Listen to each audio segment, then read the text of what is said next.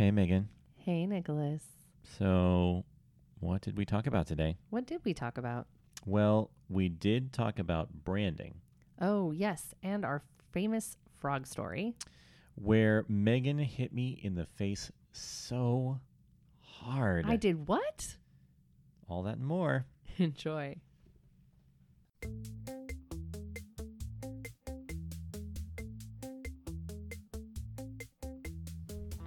Welcome to the Refreshing Edge podcast, hosted by Megan and Nicholas DeSalvo, about what businesses go through when branding, developing creative, and marketing their business in an ever changing digital climate. It's also about leadership, company culture, building community, working with your spouse, and whatever we feel is important to share with you today. You might know Megan as an amazing wife, incredible mother, thespian, entrepreneur, co owner, and creator of opportunities at Edge One Media, and volunteer for every nonprofit organization that exists in Portland and maybe beyond. You might know Nicholas for his love of coffee, tennis, watches video games, and all things Portland.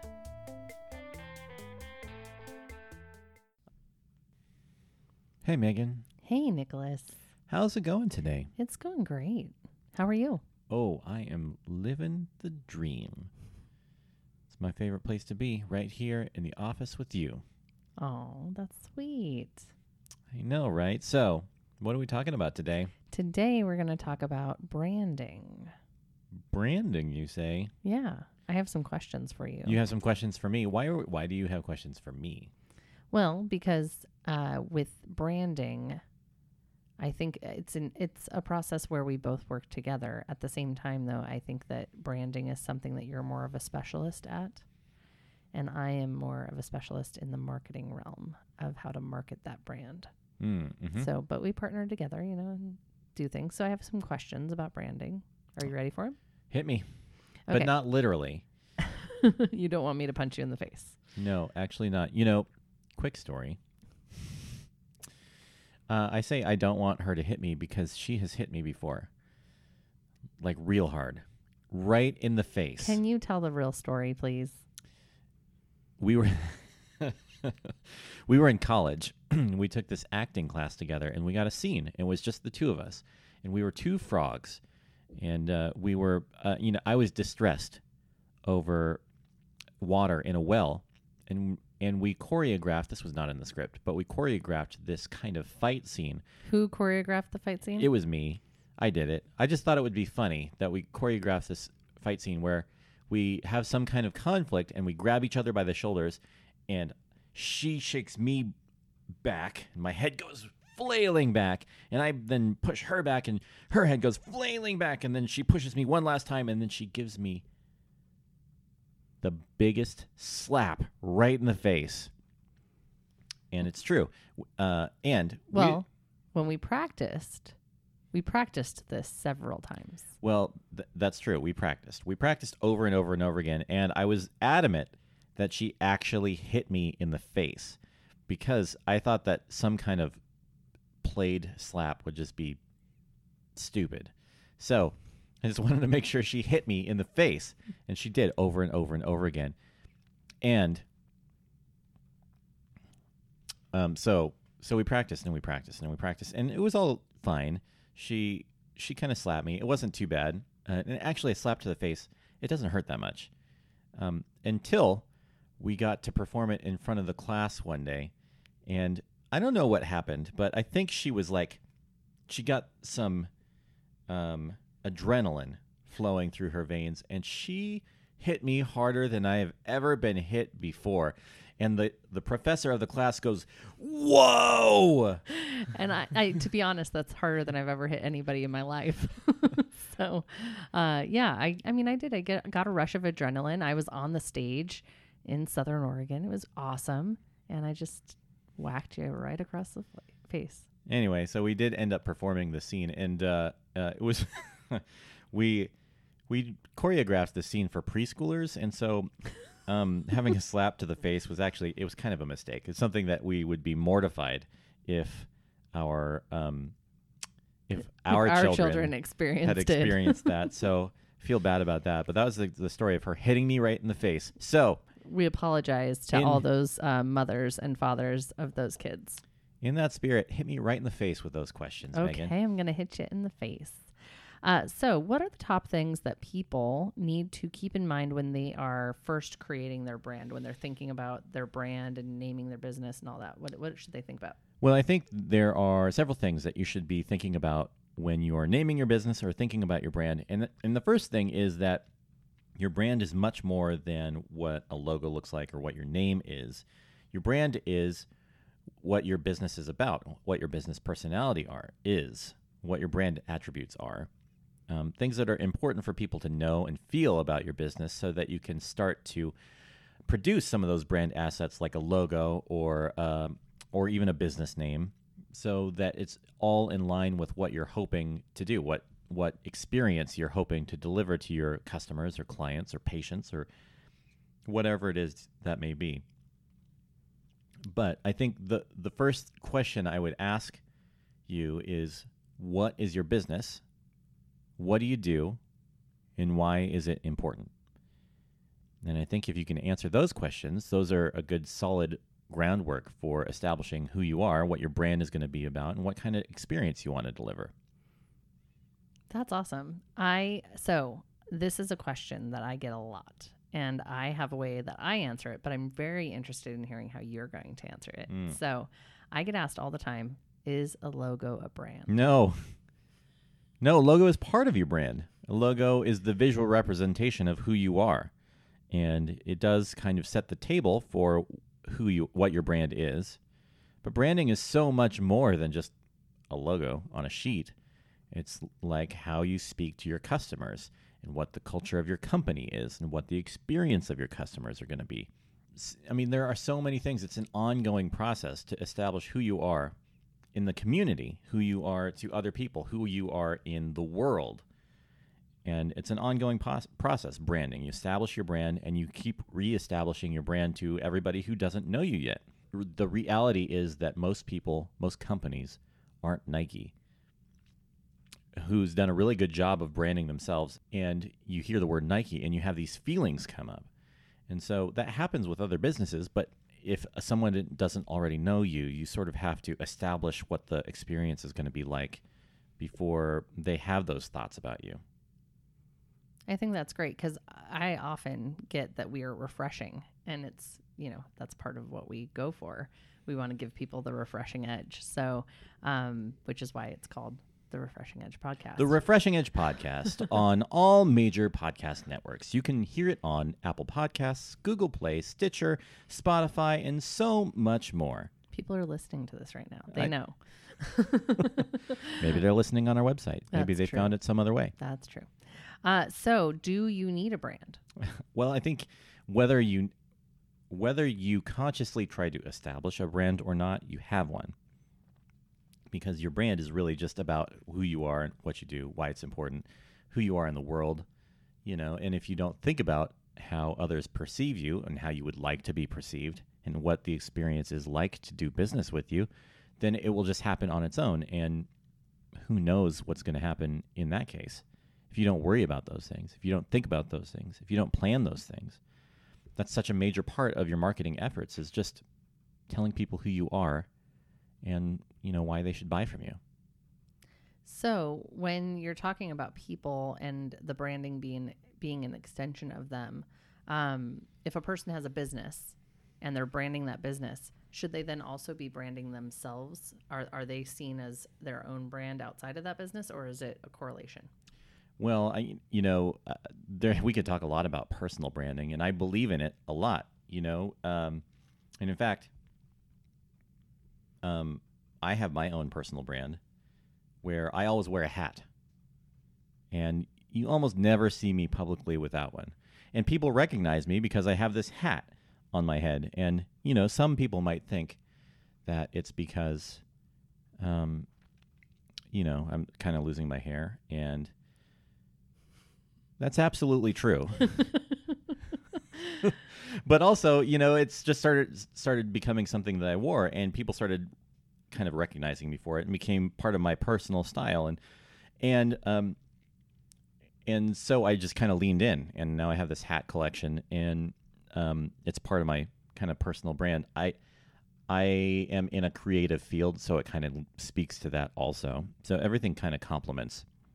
Mm-hmm. Somebody called me a beatnik Mm-hmm. a few weeks ago. I think I mentioned it on this podcast, but um, that seems about right. Megan is telling me not to make noise with my hands. You know those little things that couples do that uh, drive each other crazy? I am driving her crazy right now.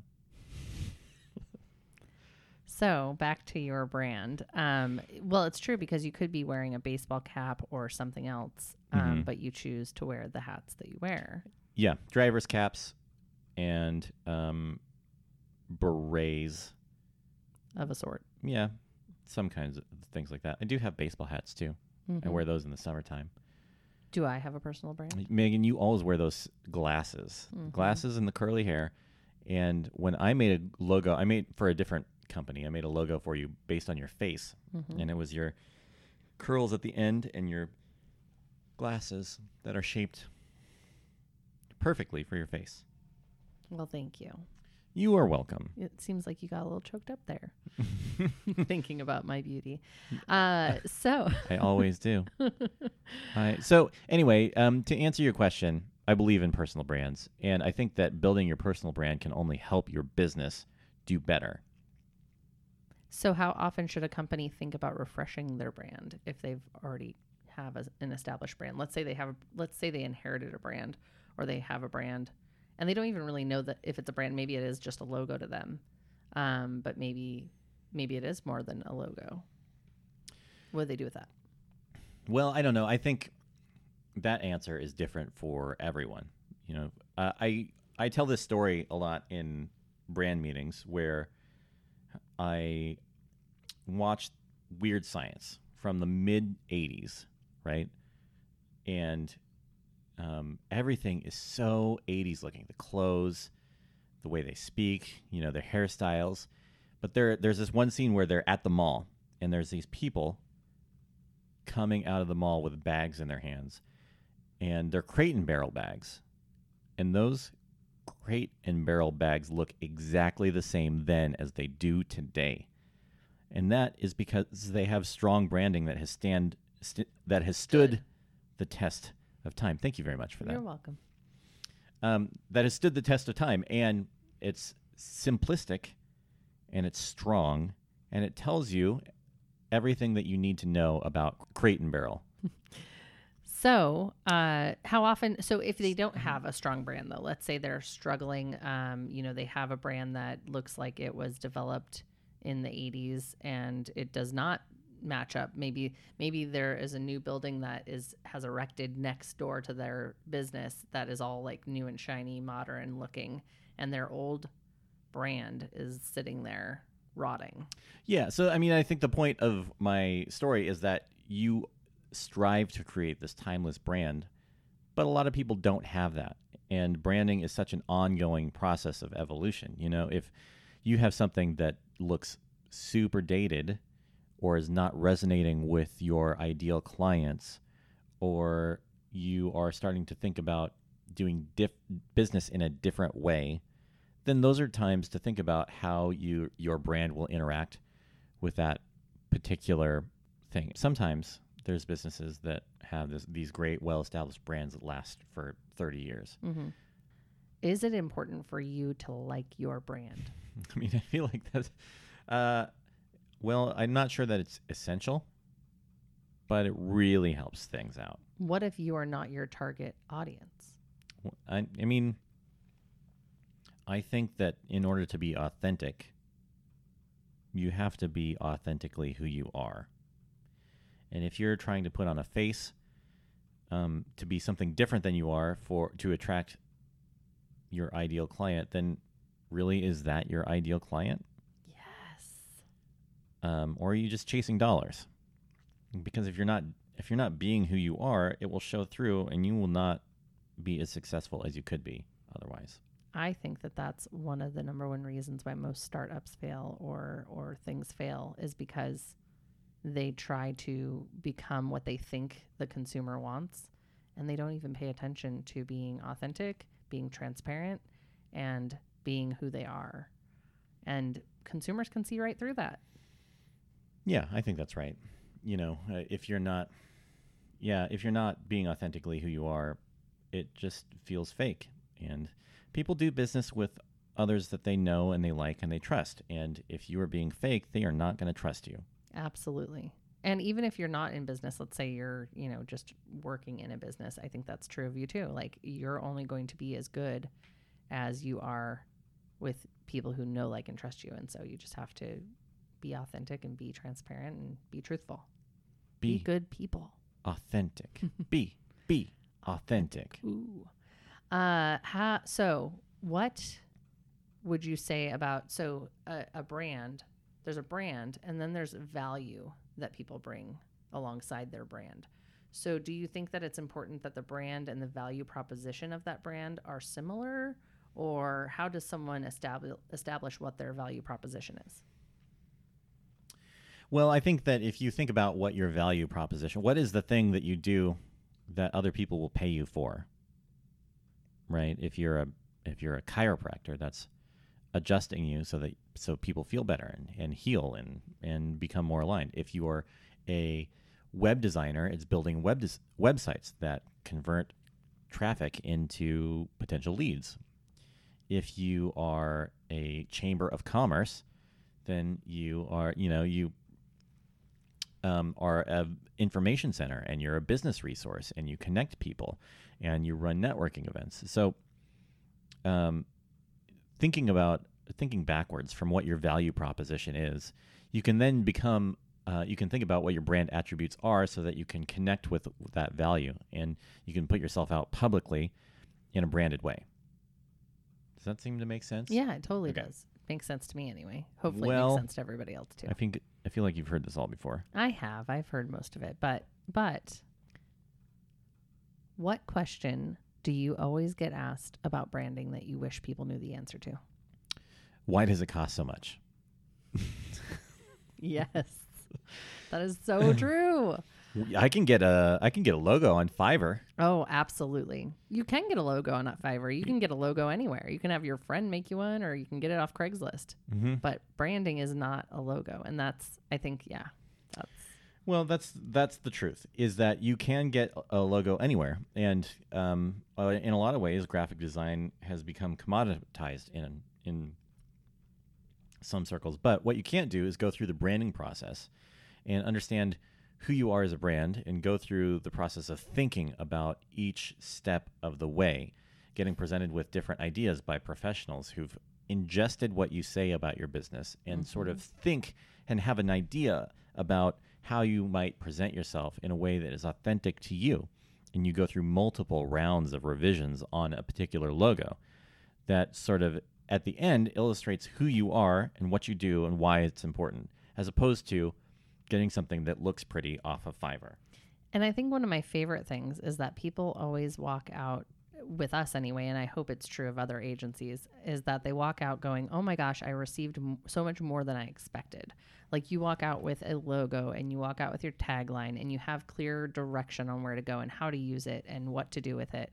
Um, you know, I get people who remark and say, "Oh my gosh, your guys' branding." People are saying, "I look like I'm some big company or I'm a franchise." And that's the point. The point is to to find what you're good at and make it so that it's going to last for a lifetime, not that it's going to go away in 2 years. And if you get something off Fiverr, oh, chances are there's tons of other people out there who do what you do who have the exact same logo.